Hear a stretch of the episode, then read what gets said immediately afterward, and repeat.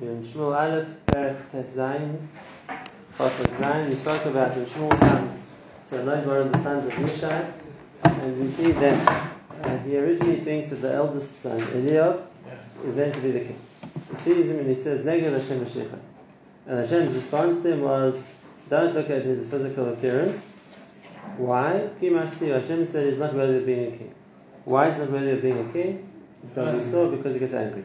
Um, and Kais is a dangerous midah for anybody, but for sure a personal authority is a dangerous midah because uh, that the more powerful a person is, the more anger can get him to do things.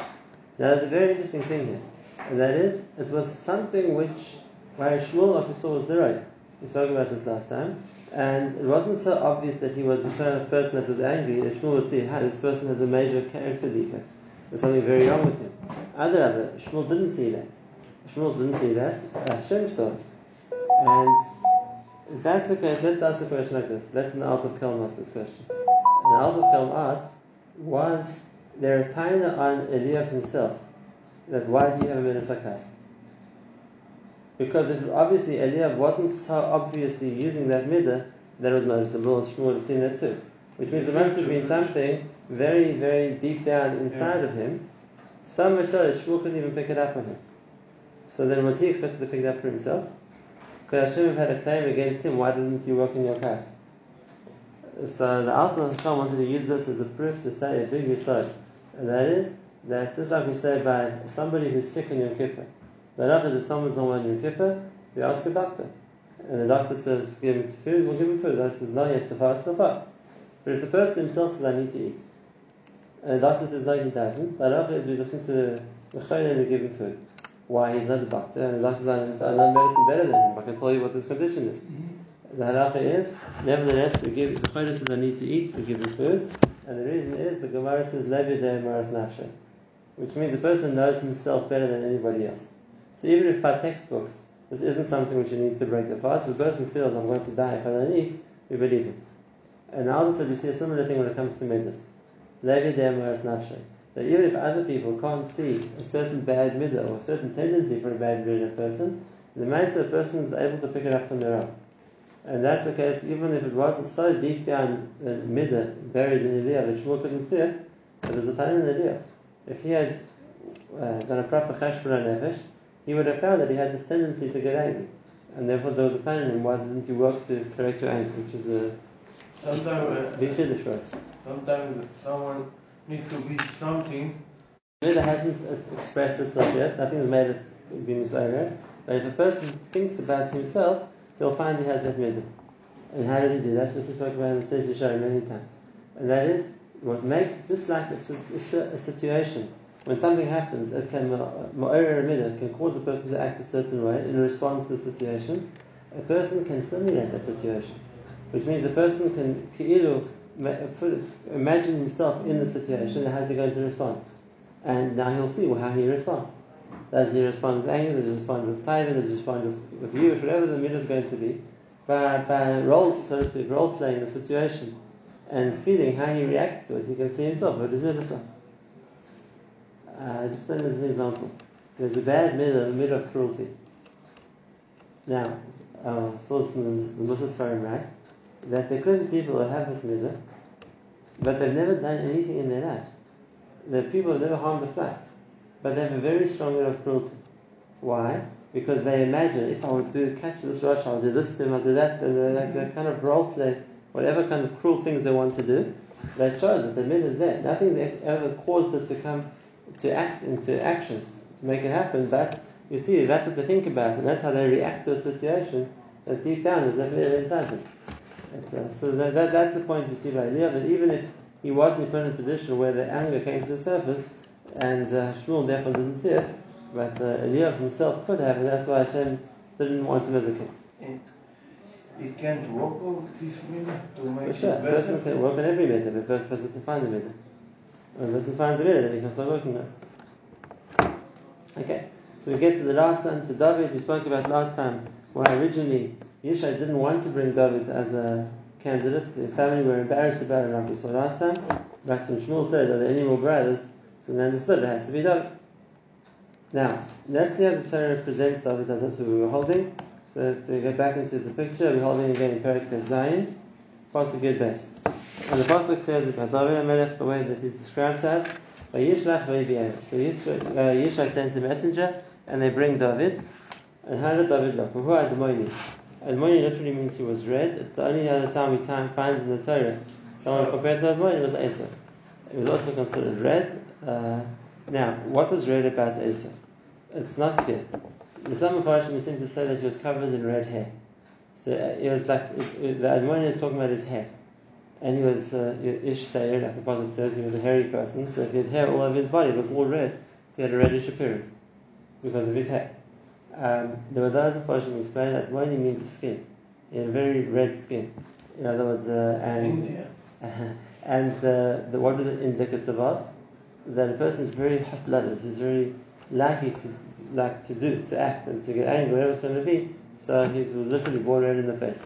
So the question was, which one of them would describe Esav? Either way around, they would both be true for Esav. Esav did have a lot of hair. The pasuk says Esav was the kind of person who was, uh, by nature, quick to act and uh, act violently. So that describes the Esav well. But it's interesting that David HaMelech is described the same way. Admoni, Ad Kedei Kach, uh, Chazal bring in the Midrash they bring that when Shmuel saw him, he recoiled and he said, "He's an Admoni. He looks like Esav." And David answered that. Well, Hashem's answer "Yifei name." He has beautiful eyes. And uh, what's the what's the concept of having Yifei name uh, with, with, the beauty in his eyes? So th- th- there are a number of Chazals who talk about the the adjective Yifei name and, what's meant to be what, what's the message that the Midrash is trying to teach us. The simple pshat, simple pshat is that you can tell a person's midas by two things. You can tell by their appearance sometimes. You can tell by their eyes. When a person's cold, or a person's cruel, when a person's angry, you can see it in their eyes also. Um, they always say looking into eyes is a reflection of a person's fe- feelings. They get reflected in the person's eyes. Um, I can see many times in Shashir that allusion to the eyes as being Yifei. It's, uh, and uh, when it says David Melech Yifei which means it was a contrast to his being an Admoni. Admoni would be the nature of somebody who's quick to act and uh, to act aggressively. On the other hand, his eyes weren't angry eyes, they weren't ang- fierce eyes, they were Yifei Yinayim, they were beautiful Good eyes. eye, good eye. Right, he had a good eye. And therefore, there was a balance. There was a balance. Now, it's very interesting that David Melech had this balance. Because David had two roles to play in his life. On the one hand, David was the warrior of Klal Yisrael. He was the Leichem Milchamas Hashem, like the Pasuk says later, and he fought battles his whole life. David knew how to fight, and David knew how to act, and David knew how to kill. And he did. Uh, whether it was Amalek, whether it was Ammon, whether it was Moab, whether it was Aram, whether it was the Philistines, David was a soldier, and David fought battles his whole life, and he killed, like the Pasuk says, Hikad David Birivavosa, tens of thousands of people. So did David have the midah of action and being able to, to act and to do and to act with, with force if he needed to? Yes, he did. So that, that there was that element of David. On the other hand, it wasn't ruled by midas. It wasn't ruled by his midas. And that's why, uh, the, to counter that nature, is, is, it was, you couldn't see it in his eyes. His eyes were Yifei. And uh, there was a difference to Esav. Esav also had that midah of being quick to act and to punish and to attack. But by Esav, he was driven by uh, either power or anger, or whatever it was going to be. It was, uh, it was something which was, so to speak, uncontrolled. There was a wildness in Esav's eyes. Whereas when it came to David, there wasn't like that. He was, uh, it, uh, that's the, what's the contrast that, that is, is Yifei name. That's simple pshat. What Chazal say about it, and really Chazal say the same thing in their language, is V'tay B'rai, that Hashem told Shmuel, when Shmuel said, but how can he be a king if he has the nature of Esav? Hashem says, V'tay B'rai, that Kol Mashu Osa Osa Pis Sanhedrin. The Sanhedrin are called the Einei Ha'eda, the ones who, who, who, so to speak, see ahead what's important for Yisrael to do, and David didn't act without the approval of the Sanhedrin. And that's against they're saying the same thing. On the one hand, David's nature was to act and was to do, he the, the appearance of an Admoni. On the other hand, David could control himself, so he didn't act spontaneously. He was always, and he said this about himself. The Kol Mash, wherever I did, most of the brachas, I was Messiahs, uh, the Mephibosheth Rabbi, or with Yair Hariri, whoever else David respected as his and he asked him, is this the right thing to do? Is this what we should be doing? And therefore David didn't act, even if he had the nature of action, he didn't act impetuously. And he made it, that, that was the, the matter of David. As opposed to a king who's too scared to act, he can't take initiative, which doesn't shouldn't be a leader. David could take initiative. But then there's a danger of a person who does it that it's going, they're going to act based on their own bad measures, based on whatever whatever's pushing them to act. David balanced that by being Toiv which means he always relied on the advice of his, whoever he considered his Rebbeim or the Sanhedrin before he acted. But that's the first two points. The first two descriptions we have of David Melech, the first one that he was an Admoini, on the other hand, he was a Feidah. Now there's a last, a, a, third description given for David as well, the Toiv Roy. Toiv literally means good looking, which is rare that that's something which the Torah says about a man. Obviously, by a lady, every time it complements um, the truth if I Torah, if I marry, whatever it's going to be. There's very few times uh, about uh, the Torah talks about a man as being uh, look, as good looking. The other example is Yosef. Right, and Yosef, we know there's a reason for that because that was uh, what led to his nechshel. It's interesting why does David HaMelech get described like that? Not considered a ma'ila or chisar. In other words, was that a reason um, that Shmuel would think he should be the king? Was that, was that a reason that Shmuel would think he shouldn't be the king? In other words, is it something which is more likely to be a michshol to a person, or something which is more likely to be a ma'ila of a person? Um, so that's the that's uh, what what the Mepharshim say. So the first interesting thing is uh, there's a Chazal which is brought down by the Mepharshim here on the pasuk Yireecha Yiruni v'Yismach. Those who fear you will see uh, those Yireecha Yiruni will see me and they'll be happy. In other words, the Yerei Shemayim were happy when they saw David and Melech. Why? So there's a Chazal that says, and his explanation there's a chazal that says that if a person saw David, he didn't forget his learning. Such a famous chazal. He made Yerecha Yeroni v'Yismachu. Those who fear you were happy to see me because that would be a reason to remember what they learned. And that the Mepharshim explain here that uh, uh, one of the means of a Tov he was good to look at, not because necessarily he was physically beautiful, but for Tov there was a benefit to looking at him. Obviously, the question is, what does such a thing mean? What are, there's some idea. If you look at somebody, you don't forget your learning. Why would that be a? Why would that be something that you achieve by looking at somebody? Isn't there a Yerushalmi in Shkalim that says that he saw his Rebbe that he, while he was learning, that he didn't forget the. Oh, so we find we find some. I think there's a few examples. A few examples in Shas of similar ideas, and that is that uh, the pasuk on the pasuk it says that while you're in and there's a way to remember one's learning by seeing his Rav and Masha'inkin, if you just learn the Sefer of somebody, it doesn't have the same impact on remembering it as if you see a person. Why? Why? So there are, could be more spiritual explanations as well, but on a simple, uh, easily understandable level. Why would it be like that? And the answer is, what helps a person remember is the impact something makes on you. Something which made a very strong impact on you, you're not going to forget. Something which made a very small, slight impact on you, okay, you might remember, you might not. It's not something significant enough that can made enough of an impact in your mind, you'll remember it. Everyone has those significant things that happen to them, or whatever the circumstances were that they'll never forget because they made such a big impact on them.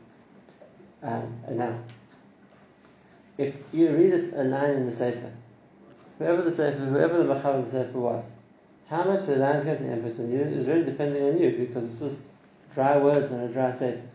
So how much is it going to have an effect on you? As much as reading anything else. Maybe something very powerful or something very moving, something which strikes a chord, so because it has an effect on you, you remember it. But. Otherwise, it's just the same black ink on white paper, and it's not going to have an impact. But if I would see the person who said those words, and this was something so much that they said in such a way that it was uh, that it came across something very powerful, something very moving. If a person said something and he was crying when he said it, whatever it's going to be, the impact of how he said it is going to stay with me. I can say for myself, there are certain things my Rebbeim said, but the way they said it, I can still hear it. If 20 years later, I can still hear it because uh, it was what, the impact of what was not just the words they said, but uh, I, remember how, where I was, how I saw him, how I heard him, whatever it is, it makes a much stronger Rosh and it gets remembered. So that's why I explain to the Yerushalmi first, that something you hear the person say has much more impact than something you really say. Now, obviously, if people talk a lot, and not everything a person says is said with all that emotion, all that power, all that uh, in a way which is going to influence you. But it has that koyach. It has a koyach. When a person says something which to them is very meaningful, it's going to come across with that power, with that passion, and it's going to make a much bigger influence on the people that hear it than if you just hear that he what he said or just write read what he wrote. It doesn't come across with the same power. Okay, so that's the first. Now we're going to get David Melech. Now it'll be the same thing. If you would see somebody work doing um, let's say doing a certain mitzvah in a way which was a tremendous aspiratus by you, and so it's never separated in the way that they did it, you're not going to forget that. I remember myself. I remember when I came to Eretz Yisrael as a mitzvah boy, we were talking a number of decades ago. I was the first time I saw Shlomo Zalman Auerbach, I went to his shul to daven and I watched how he said Shema Yisrael and and I can still see I can still see the, I can still see it in my mind. Shema Yisrael, uh, uh, everyone says Shema every day. But when you see a person puts all the effort into something and you see how the veins bulge on their forehead when they say Hashem Elokeinu, so it makes an impact. And it's something with everything. When, when you see something which is very powerful, so maybe you remember it. Yeah, so we made it in a simple way.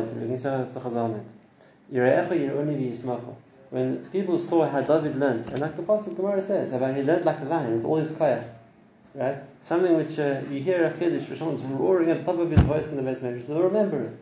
You it, had that impact. So, what it says about David, Tov Roy, was that not that necessarily he had a good uh, looking appearance physically, but it was good to look at him. If you look at the Chazal, it's because people gained by seeing how David did things, so then there was a lot to be impressed by and yeah, people wouldn't forget what they saw David do, they would remember that. And like I said, it's, it's, something we can relate to ourselves today also. If you see somebody who does something, it doesn't have to be necessarily the God of the Torah. It could be the other extreme as well.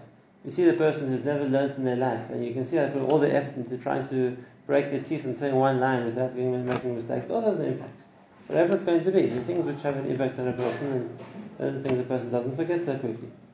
That's another, another pshat. As in Chazal, the Torah means that there was it was good to look at him because one would gain from looking at that. And the simple pshat, like I said before, the simple is that he was good looking, and it's important for a king. Just like we saw about Shaul. It says about Shaul that he was taller than everybody else, because we want people naturally to be impressed by the king. And therefore, the, the, the Torah doesn't necessarily mean he was good looking, as it says by ladies in Tanakh, that they had a beautiful appearance but rather his personal stature that was that people would be proud to look at him. He wasn't he was someone who could, uh, so to speak, could uh, command respect or command people's admiration rather than somebody that uh, people would be embarrassed of. But even with all of that, we see that Shmuel wasn't convinced. Shmuel saw David and didn't like naturally hit Shmuel that this is the king. He saw that there was uh, good qualities in David. He saw that things he wasn't happy about. So you see that that's why there's like a pay, which means there's a break in the fossil. Now the thing is what happened. David's brought to Shmuel. Shmuel looks at him carefully. Now, like we said last time in the share, remember something. Shmuel knew this has to be the king. Shmuel was told, go and appoint the son of Yishai as the king. He'd been through all of them. He asked Yishai, are there no more? And Yishai says, there is one more. Mm-hmm. So Shmuel knew this has to be the king. Yishai didn't, because Yishai didn't know what Shmuel was doing. But Shmuel did. He'd come to appoint the son of Yishai. He had disqualified everybody else. So a process of elimination, it had to be David. So we assume Shmuel, Shmuel gets waiting. As soon as David comes in, he says, You're the king. But you see, he doesn't do that.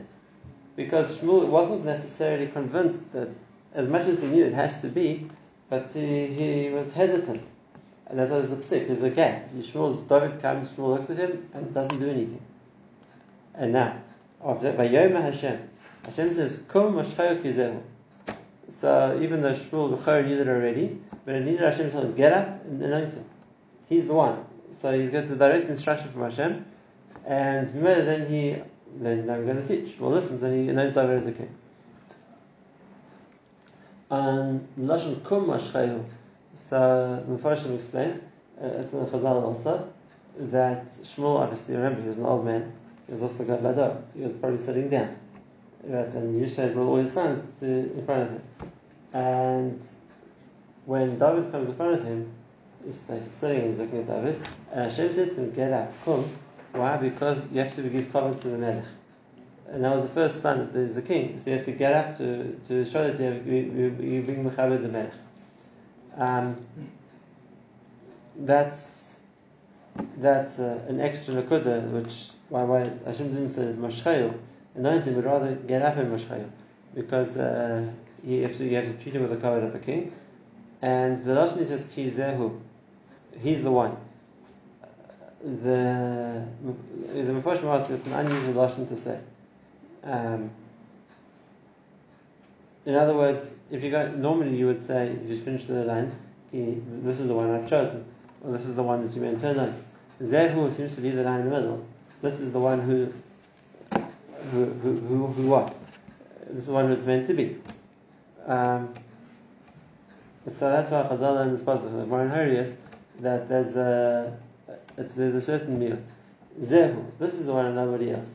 In other words, it wasn't just that he's the king, rather say exclusive, he's the only one who's going to be the king.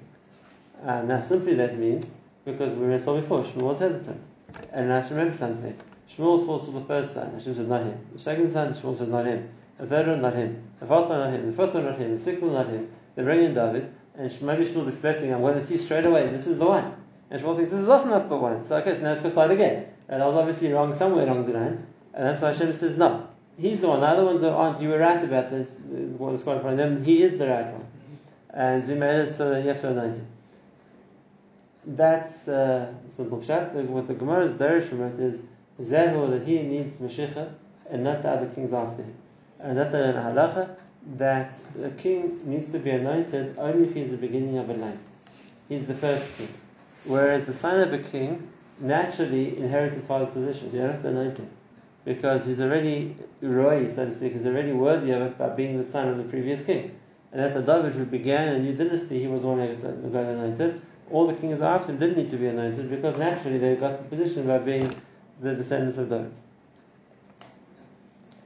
Okay, so that's the that, that was the the the way that Shmuel gets presented, the David gets presented to him, Hashem's instruction to anoint him.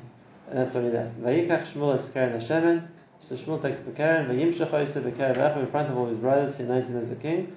Vatitzlach Ruach Hashem El David Ma'ayemu V'mala. From that day onwards, um, the spirit of Hashem rested on David that became a chelik of, like we saw every time when someone was chosen as a leader, so a certain Siyam Dishmaya that they got uh, as in order to be a leader, and by anointing David as a king, so he made it, the, that, that uh, spirit of Hashem, that, that, koyach of Ruach, of Siyad Dishmaya, Ruach HaKodesh, rested on David. Now we see one last interesting thing. Hayakum Shmuel v'yedech haramasi. Shmuel's done his job. He's anointed David as a king. He gets up and he goes to the Kotel. Now, this is very different to having the Shul. When Shmuel anointed Shaul, he gave him advice, he gave him instructions, he gave him the book. Here, Shmuel doesn't do any of that. He doesn't uh, compliment David, he doesn't give him instructions, he doesn't give him a nevuah. Stop. He's done his job and he goes home. And we see at this stage, still up with the part of the, how the parak began, Shmuel wasn't completely happy. Hashem sent him to do something, actually he did it, and he did job, he went back again. But at this stage, Shmuel wasn't yet, he firstly, like we saw, he was still mitzvah, but we're having with Shah. And also with David, it wasn't like naturally Shmuel felt that this is the the, the obvious, so to speak, uh, choice for a king. Uh, he's going to listen to Hashem, he's not. So he knows David, but he doesn't, so to speak, mentor David. He doesn't teach David. He doesn't, uh, uh, so, like he did for Shaul, he brought him to stage Shaul also got Nevuah. We don't find at this stage, at least, that Shmuel does the same thing for David. Okay, so that's what we're going to see tonight. The, the, the way that David was chosen and how he became the king.